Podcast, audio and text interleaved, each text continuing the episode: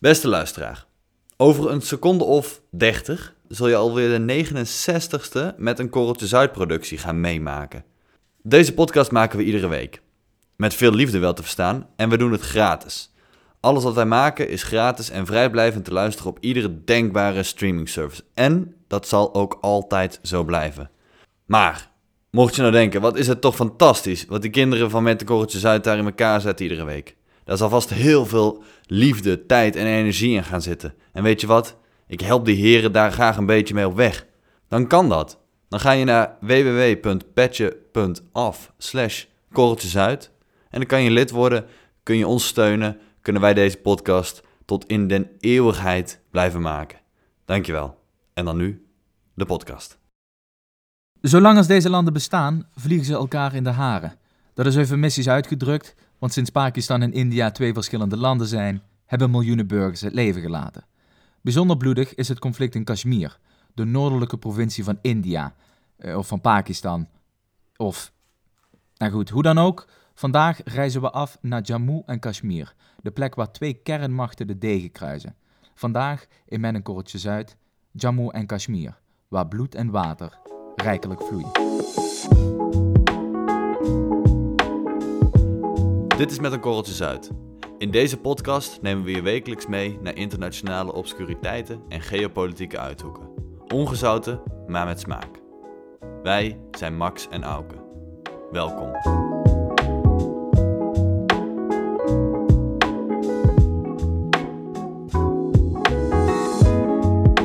Auke, het is weer zover. Wij eh, behandelen weer eens een conflict.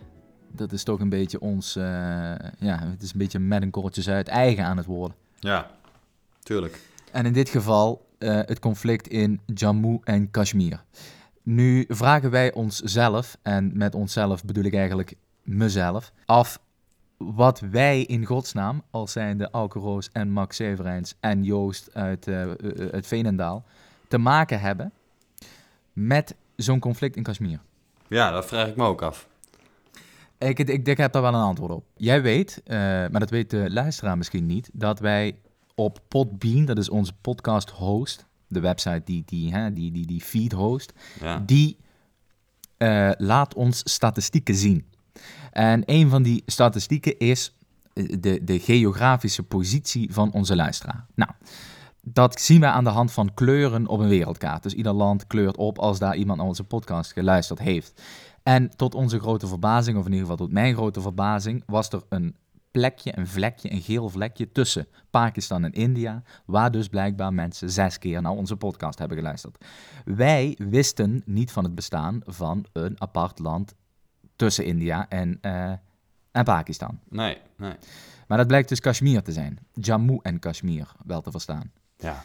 En waarom dat uh, een aparte entiteit is op Podbean, dat mag uh, Joost uit Veenendaal weten. Maar dat is wel boeiend, want in Jammu en Kashmir, uh, dat is niet bepaald... nee. Dat is, dat, is, dat is, niet bepaald een saaie, een saaie plek. Dat is, dat, daar is genoeg spanning te beleven. Maar er lopen dus een aantal grenswachten of, of bakkers, weet ik het, die naar ons luisteren. Nou, dat vind ik wel top. Ja, ik leuk. Dus tussen het stenen gooien door naar de tegenstander zullen ze nog uh, een, een afleveringetje Mennekortjes uit meepikken, denk ik.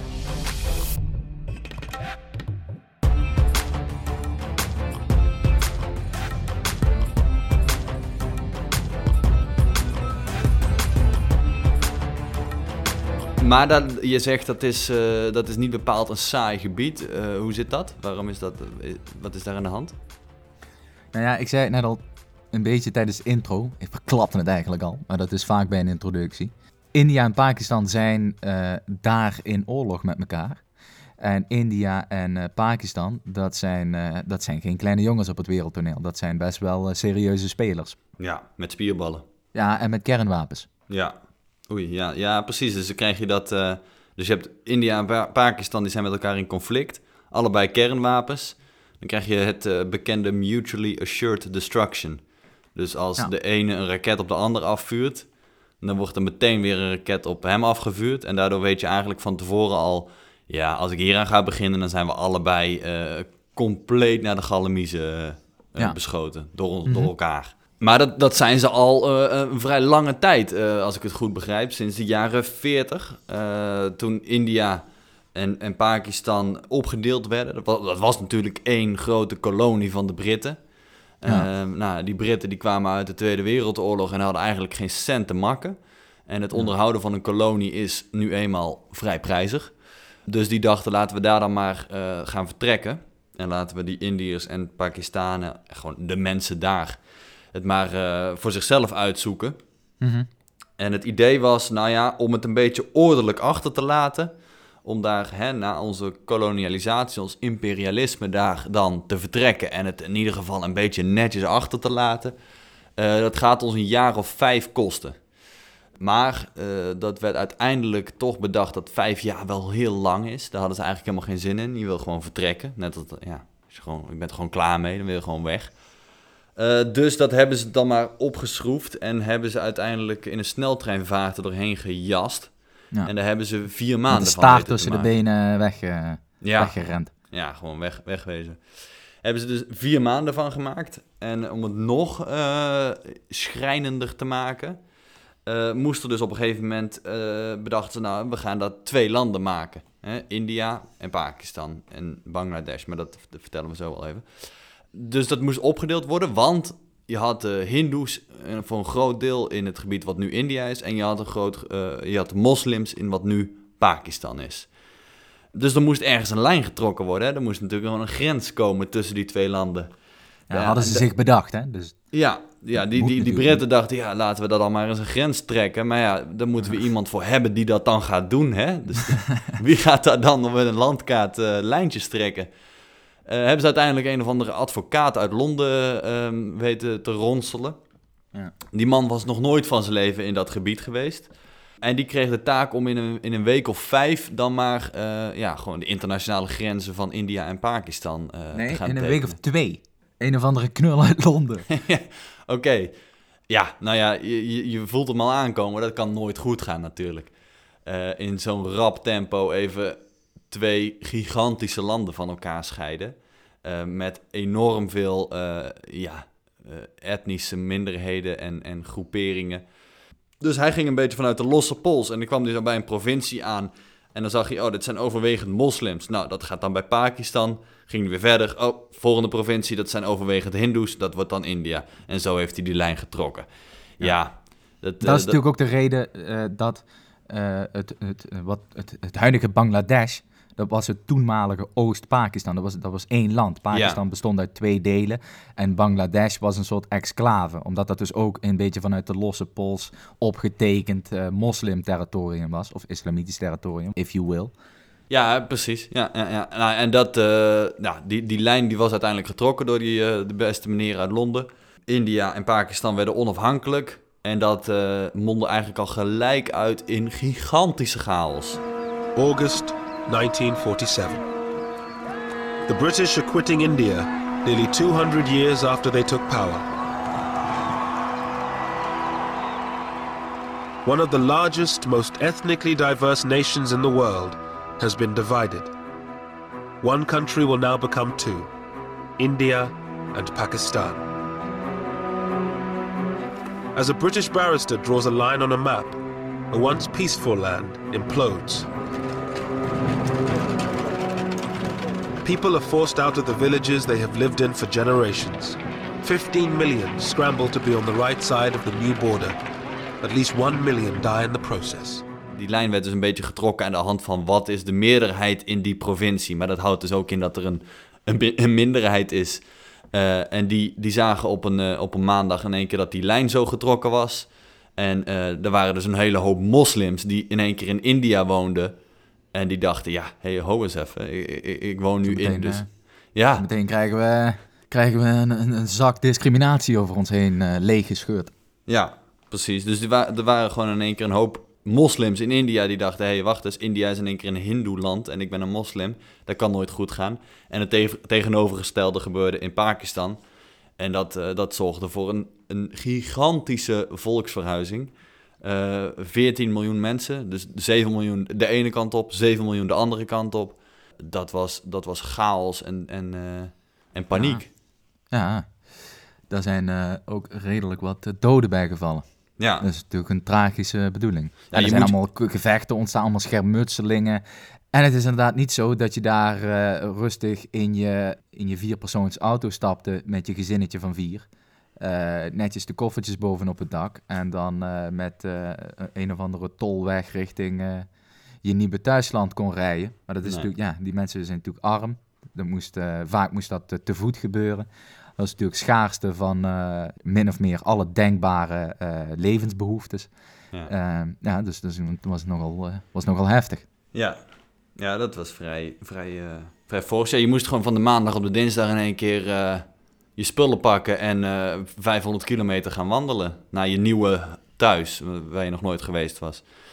Maar eh, dat even terzijde, want dat conflict, of ja, conflict, of dat, dat probleem lijkt nu, anno 2020, toch wel redelijk bedaagd. Hè, de, de grens tussen India en Pakistan, daar kun je oneindig lang over twisten, maar die is nu eenmaal zo, zoals die nu is.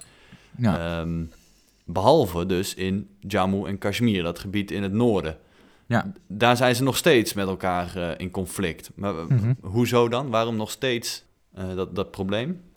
ja, zoals ik het begrepen heb, hebben ze, is het, zijn ze er dus in, in de jaren 40 niet in geslaagd om daar een duidelijke territoriale verdeling te bewerkstelligen. Kijk, Jammu en Kashmir had een hoofdzakelijk islamitische bevolking, maar die had wel een, een, een Hindoestaanse of in ieder geval een India-gezinde eh, prins, of koning of, of, of ruler, geef het maar een naam. En eh, dat, bo- dat botst dus. En eh, daar zijn allerlei eh, conflicten, gewapende conflicten zelfs, over ontstaan. Er zijn doden bijgevallen. En uiteindelijk heeft de VN in 1949 moeten zeggen... weet je wat we doen? Het noordwesten van Jammu en Kashmir, dat gaat naar, naar Pakistan. En het zuidoosten van Kashmir, dat gaat naar India. Maar ja, dat is tot op de dag van vandaag nogal een betwist gebied. En ik persoonlijk denk dat dat ja, niet zozeer een, een religieus conflict is... Het wordt wel vaak op een soort religieus hoopje gegooid, dat soort conflicten. Maar ik denk dat het ook te maken heeft met de watervoorzieningen van beide landen. Ja goed, ik heb altijd de neiging om als in hele obscure gebieden opeens een oorlog ontstaat, dan eh, te gaan zoeken naar waarom zo'n gebied interessant is. En in dit geval heeft dat te maken met die Indus-delta die daar ligt. Maar wacht, jij zegt obscure gebieden waar ineens een oorlog is. Ik, dit, dit is, nou ja, je, kan, je kan erover twisten of het obscuur is. Ehm, maar het is natuurlijk niet dat daar opeens een, een oorlog is. Dat is natuurlijk al sinds de jaren 40 zijn ze daar eh, met elkaar aan het, aan het bakkeleien. Ja, goed, maar dat, dat snap ik wel. Wa- Wat ik eigenlijk bedoel te zeggen is dat ik het raar vind dat ze in de rest van India, zoals jij zegt, of dat ze in de rest van de gebieden waar eh, India en Pakistan aan elkaar grenzen, wel gewoon een, een, een duidelijke afscheiding hebben. Weliswaar stevig bewaakt en absoluut onvriendelijk, maar dat dat in Kashmir altijd moet leiden tot gewapende conflicten, dat is toch raar? Dat, Ja. is toch, dat is toch niet in lijn met de normale gang van zaken? En dan ga ik dus kijken wat daar aan de hand is. En, wat denk je? Nou ja, zoals ik zeg, daar ligt dus de Indus-delta. En dat is, eh, dat is gewoon rivieren. Zoals je misschien weet, eh, Pakistan is een van de drogere landen ter wereld. Ja, die hebben nauwelijks toegang tot eh, drinkbaar of in ieder geval bruikbaar water. En de Indus, die eh, vertakt in Kashmir in zes rivieren. En in 1960 hebben ze daar een, een, een, een, een verdrag voor getekend, de Indiërs en de Pakistanen, dat de drie westelijke rivieren bij Pakistan zouden gaan horen en de drie oostelijke rivieren bij India. Hmm. Maar daar is altijd over gereden twist, omdat dus de upper stream, en nu wordt het heel technisch, maar de, de watertoevoer die in Pakistan terechtkomt, gaat wel eerst door India's gebied. En Ah. eh, India mag daar dus gebruik van maken. Dus dan mag je, eh, ja, mag je dus dammen bouwen en dan mag je de stroom opwekken en je mag dat... eh, Dus zij kunnen eigenlijk de kraan dicht draaien. ja, precies, precies. Dus dat is natuurlijk... Kijk, die Pakistani die zitten verlegen om water. En die vinden het niet prettig dat, ja, laten we zeggen, hun eh, watertoevoer eerst door de achtertuin van hun allergrootste vijand eh, Hmm. kan stromen. Want inderdaad, India die dreigt al sinds jaar en dag om daar eens eventjes... eh, ja, wat, wat, wat orde op zaken te gaan stellen. Met andere woorden, om dus die watertoevoer van de Pakistanen in te perken.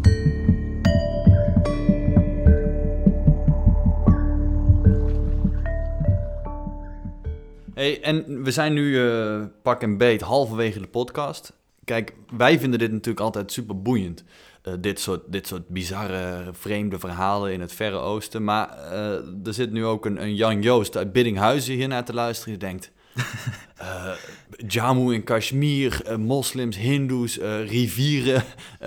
wat, wat moet ik hiermee? Waarom, wat, wat, wat, waarom is dit zo interessant? Waarom is dit zo belangrijk? Wat heeft dit voor meerwaarde of voor interesse voor mij hier in Flevoland?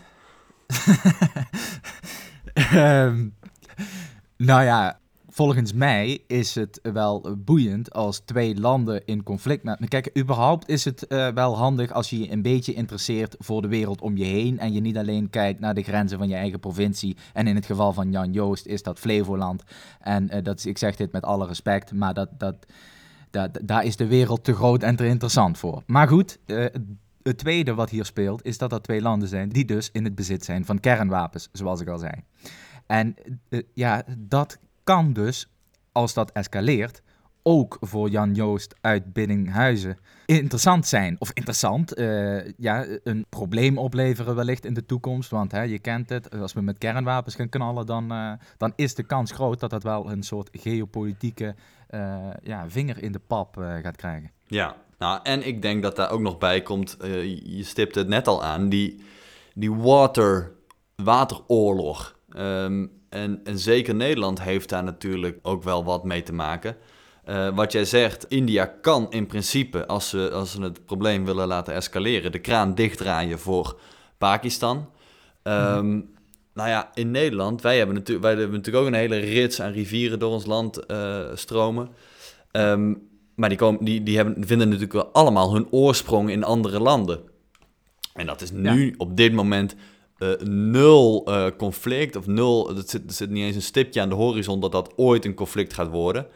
Maar ja, die wateroorlogen, dat is wel iets ehm, wat misschien in de toekomst gaat spelen. Ik, ik, ik begrijp dat dat ook in, eh, in Egypte al enige conflicten oplevert, omdat Soudaan de oorsprong heeft van, van de Nijlrivier. nou ja, die stroomt natuurlijk door, door Egypte. En zij kunnen daar, als ze willen, de kraan dichtdraaien. Ja. En we hebben al eens een keer een podcast gemaakt over eh, een conflict in Tibet, in eh, China. Ja, En eh, een van de redenen waarom Tibet zo interessant is voor China, is omdat dat op die, die hoogvlakte ligt waar allerlei ja, rivieren ontspringen. Ja. En waarom is Tibet nou boeiend voor China? Eh, daar ontspringen allerlei rivieren en dat zorgt voor watertoevoer en dat is ontzettend belangrijk in de wereld, want als je veel mensen hebt, dan moet er veel gedronken worden. Zo simpel Ja. zit het. Ehm, dus ja, dit, dit is denk ik een, een vergelijkbaar conflict. En we hebben ook al een keer een podcast gemaakt over het feit dat sommige gebieden uitdrogen en dat andere gebieden eh, juist overstromen. Hè? Dat is met die klimaatverandering, et cetera, Mhm. heeft dat te maken. Eh, dat zijn allemaal eh, zaken die in ieder geval op bepaalde plekken ter wereld wel tot conflicten gaan eh, leiden. En in het geval van India en Pakistan hebben we wel een heel behoorlijk conflict. ja denk je dat dat in de komende, komende jaren een, een, een probleem op gaat leveren? Ja, ik denk dus echt dat wateroorlogen of waterconflicten of wat dan ook eh, wel pittige eh, problemen gaan opleveren. Dan moet ik wel een slag om de arm eh, houden, want hè, dan moeten dus wel die klimatologische veranderingen doorzetten zoals ze dat nu doen. Ja. Even Maar los wacht. van wie dat schuld is. Hè? Dus, Maar dan, dan heel even terug naar het, dat conflict in Jammu en Kashmir. We legden net natuurlijk uit dat dat eh, in eerste instantie een conflict was vanwege het feit dat, er, dat de bevolking overwegend islamitisch was, maar de leiders eh Hindoestaans. Eh, en daardoor is dat een, een probleem geworden daar. Maar nu hint jij erop dat, dat, eh, ja, dat eigenlijk het, conflict over water gaat. Eh, hoe, hoe rijm je dat Ja. met elkaar? nou ja, het is in beginsel natuurlijk gewoon een territoriaal eh, conflict. Eh, het, is gewoon, het gaat gewoon om macht, het gaat gewoon om territorium, het gaat Nou ja, gewoon en om- om, om meedoen religie, in de toch? wereld. Lijkt me. En om, en om religie. Het is toch het Nou, feit... ik denk dat ik denk dat religie een hele goede katalysator is om zo'n conflict te, te, te kunnen uitvoeren. Of om in ieder geval uh, de bevolking een beetje achter je aan te krijgen. Want als je mensen moet gaan uitleggen. Nou, nou goed, je zou ook wel kunnen zeggen van uh, als we deze oorlog niet gaan vechten, dan hebben jullie straks niet, niet, niks meer te drinken. Ik denk dat dat ook wel werkt. Maar toen, in die tijd, denk ik dat het voor de machthebbers wel handig is om mensen uh, over een soort theologische boeg emotioneel betrokken te krijgen bij zo'n conflict. Dus ik denk dat het eerder een middel is, die religie, dan dat het Hmm. een, een doel is. Ja, eigenlijk een soort marketingplan van, de, van, een, van een conflict. Ja, dat, eh, dat denk ik wel, ja. Mm, weet ik niet of ik het daar helemaal mee eens ben. Ik, ja, ik weet niet. Ik denk dat het nu misschien wel steeds meer richting dat waterconflict gaat verschuiven. Maar ik denk dat die eh, religieuze component nog steeds eh, vrij fors is in dat conflict. En dat dat, ja, en of dat dan een, een soort eh, eh, dekmantel over zo'n conflict is, dat weet ik niet. Ik zeg ook niet dat religie geen hele serieuze en grote component is van die oorlog. Hm. Ik denk zelfs dat die, die soldaten wat daarin zitten, dat die daar best wel met, een, met een religieuze overtuiging in zitten. Maar de reden waarom soldaten een oorlog uitvechten is vaak een hele andere reden dan waarom generaals of koningen een oorlog Ja. uitvechten.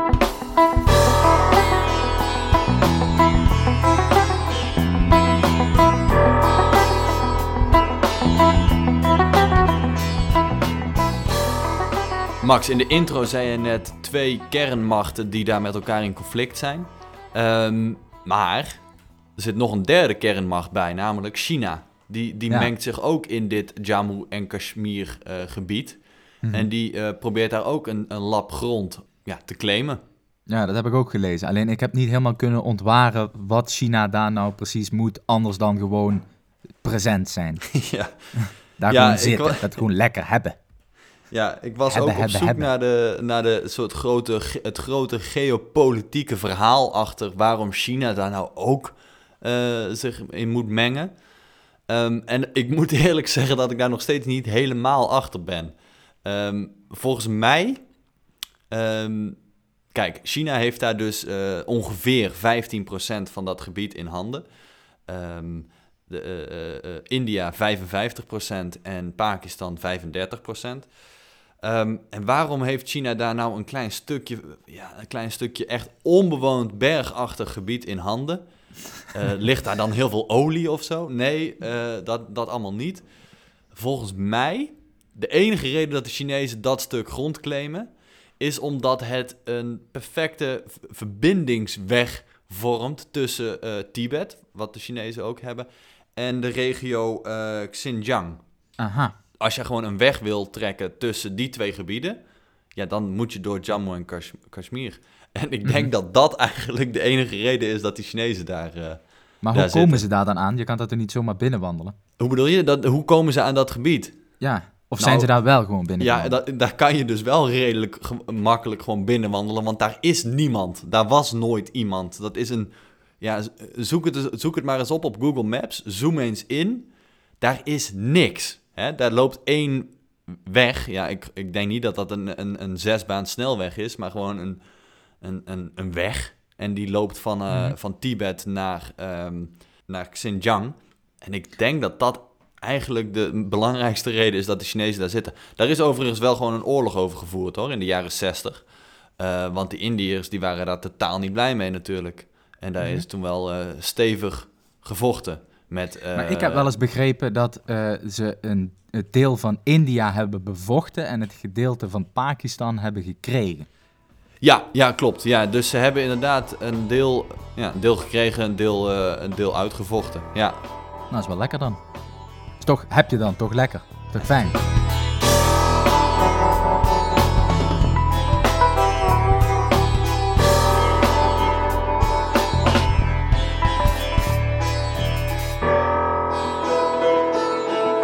goed, we zitten dus in een wereld waar we dus van links naar rechts krijgt iedereen corona om de oren ge- gesmeten. Het is, er moeten vaccins komen, er is honger, er is dorst, het stort allemaal in elkaar, de, de beurzen. Ach jongens, het is allemaal heftig. Dus, eh er is helemaal geen prioriteit voor zo'n conflict als dit. Hm. Ehm, en het is natuurlijk hè, vandaag de dag nog wel begrijpelijk, omdat het geen Eh, daar vallen geen honderdduizenden doden.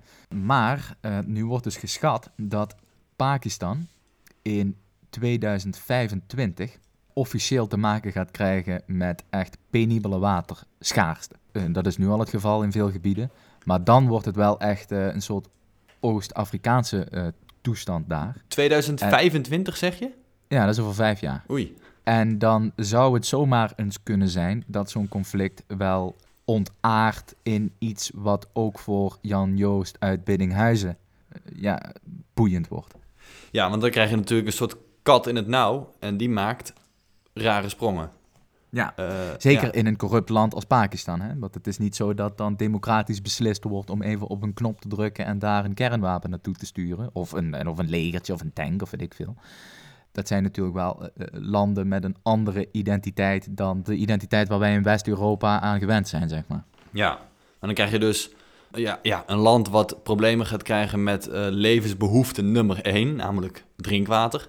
En die, gaan, die, die kunnen dan natuurlijk wel eens ja, echt forse problemen gaan veroorzaken. Zeker ook omdat je net al zei, ze hebben kernwapens. Ja, hoewel ik denk niet, hè, dus dit, is natuurlijk een podcast, dus we kunnen speculeren wat we willen, dat is natuurlijk fantastisch, maar ik weet niet of ze nou per se meteen ook echt een kernwapen gaan afvuren. Een stevige oorlog zit er eh, denk ik wel in, dus dat het echt ontaardt in echt gewoon een goor conflict, waar de, de bevolking dan weer de dupe van is, dat zit er wat mij betreft eh, wel, wel dik in hoor.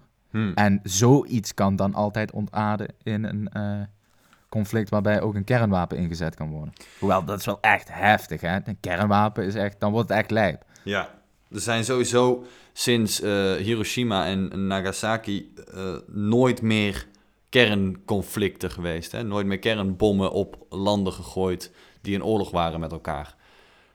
Dus dat zou wel echt heel lijp zijn als dat nu wel weer gaat gebeuren.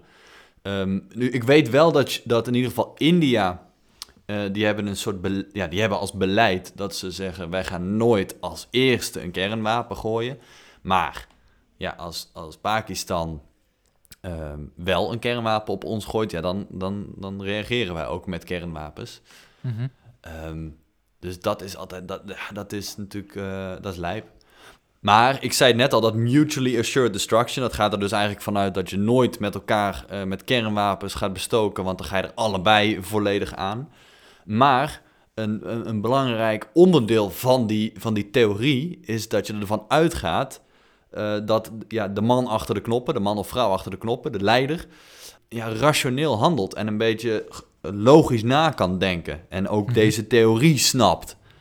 Ehm, en ik denk dat dat in 99 van de 100 gevallen ook zo opgaat hoor. Dat, dat een leider echt niet eh, met zijn dronken kop eh, de, de, de kernwapens eh, afvuurt op zijn buurland. nou, Maar- is, nou is het afgelopen.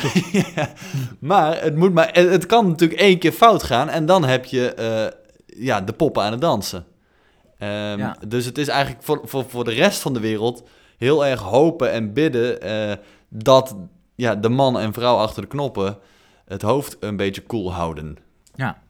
Nu gaan we er wel vanuit, of nu ga je er in dit geval vanuit dat dat dan één man zou zijn. Maar uiteindelijk is dat natuurlijk wel een soort bestuur, een, een meerkoppig bestuur waar dan eh, een beslissing uitrolt. Nou, in het geval van Amerika, eh, ja, vandaag de dag Donald Trump is president. Die heeft in principe, in theorie en in praktijk, het alleenrecht. Hij kan in zijn eentje beslissen om welk land ter wereld volledig te bes- bestoken met, met kernwapens. Er zullen, zal een heel team van eh, kolonels en generaals om hem heen staan die zullen zeggen, doe dat nou niet. ja, Ehm, maar eh, als hij eh, dusdanig zeker van zijn zaak is en zegt: jawel, dat gaan we wel doen, vuur ze maar af, dan worden die raketten ook daadwerkelijk afgevuurd. nou dat denk ik niet. Nee? Nee, dat denk ik niet. Ik denk dat dat op papier inderdaad allemaal leuk eh, klinkt en, en is, maar daar zal dan echt wel weer een stokje voor gestoken worden op eh, ja, nader te bepalen Nou, manier. Mm, ik denk het. Ik, nou, oké, goed. Ik, ik, ik schets hier natuurlijk een voorbeeld van alsof hij in één keer uit het niets eh, gaat zeggen: Nou, we gaan al onze kernwapens op Estland gooien. Want ik vind Estland echt een kutland.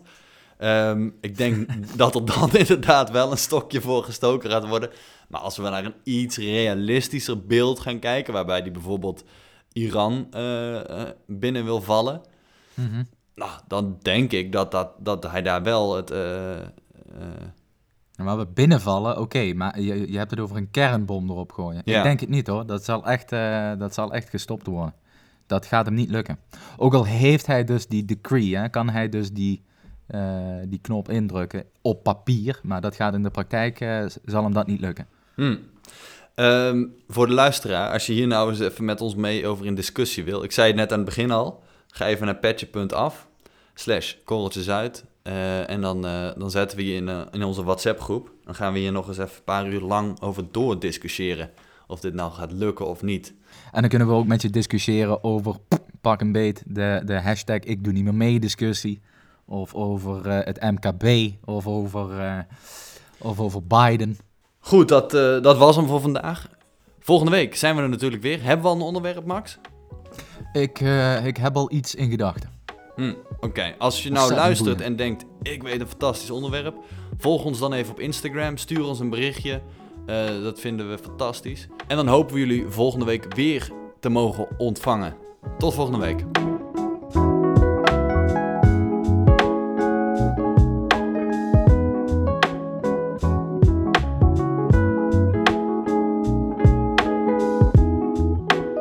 Deze podcast werd gepresenteerd door Max Severijns en door mij, Auke Roos. De intromuziek is van Antal van Nie. De cover art is gemaakt door Jules Jansen. En kijk voor meer informatie op korreltjesuit.nl